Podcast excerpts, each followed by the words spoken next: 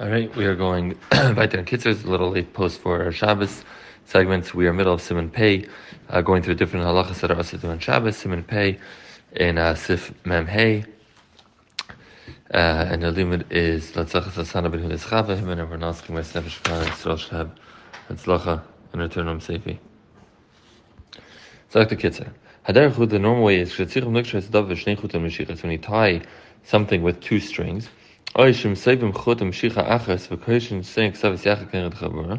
or you take one thread and you tie the two ends together. You double knot one on top of the other. Because with one knot, it's not going to stay strong enough. You're not allowed to tie two knots, one on top of the other. Even if it's something that you plan on opening later that day. Uh, with a scarf, you have to be careful. Shalas b'Shabbos shnei ksharim, don't take a double knot on a scarf. V'chin ve'erev Shabbos, shnei ksharim, also on erev Shabbos, before you put the scarf on, make sure that it's not already double knotted, even though when you tied it on you, it was erev Shabbos. Come on, you're not allowed to open a double knot on Shabbos either. So very good, you're going to put it on before Shabbos in a way to show. But the time you get to show, you're going to have to take it off. You're not going to be able to. So that is one issur, to do one knot on top of another knot. To tie a knot at the end of a string around itself, so not two strings together, but to take one string and tie a knot at the head of the string. Or to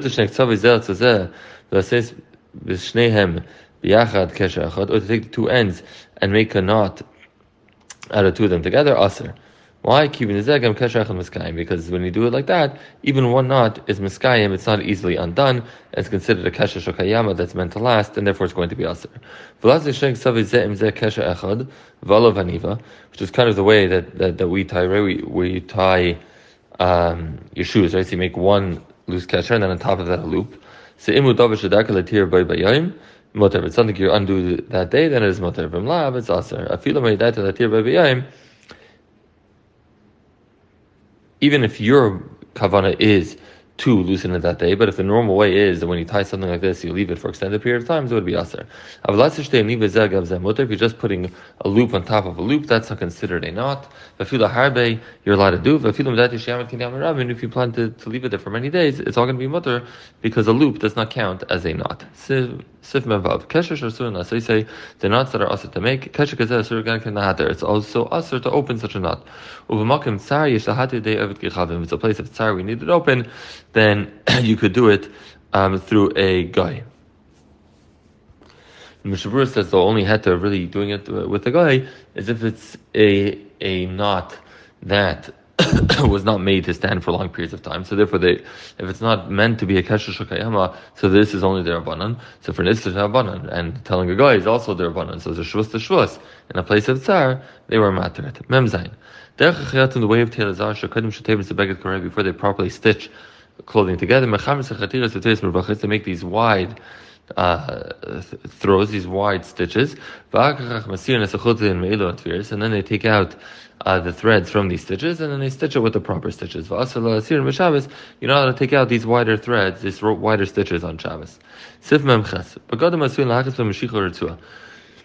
Clothing that it's meant to push through it a, a strap or a knot, or, or a um, or a thread pants, right? I guess they belted a built-in belt, or you know, like a drawstring pants. I mean, alam or chaluk or shoes. Or, uh, or or coat, if it's a new beged, you're not allowed to put it in. Why? Because then it's like a misakin money. You're finishing the kli. It's like a makab patish that you fixed the shoe that the shoe is done. If it's an old one, so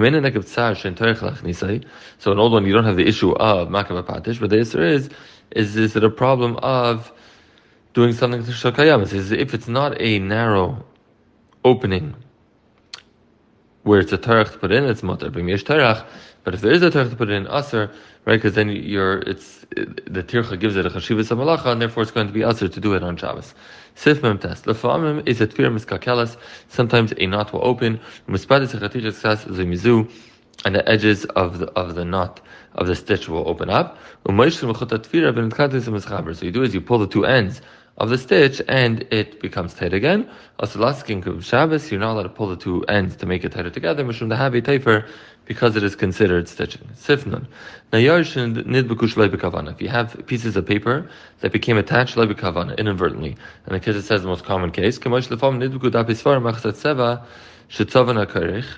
that is sometimes right that the sides of a you have a book or a sefer, right, and, and two pages get stuck together either from the the dye that sometimes Svarim have on the edges of the paper, or some wax attached two pages together. So the kids of Mutal you're allowed to open it. Sifnin Aleph. Kelim matis kelim that they wrapped some sort of uh, cloth around it and tied it with a, with a strap. Mutal the current b'Shabbos, you're allowed to tear it open in Shabbos. Shizel makalko, because by tearing it you are being a makalko, and you're doing it mutal l'tzarech Shabbos. Then a makalko is mutal when you're doing it l'tzarech Shabbos. Sifnim base. Also, lots of truma l'chai b'Shabbos. You're not allowed to trap any balchai on Shabbos.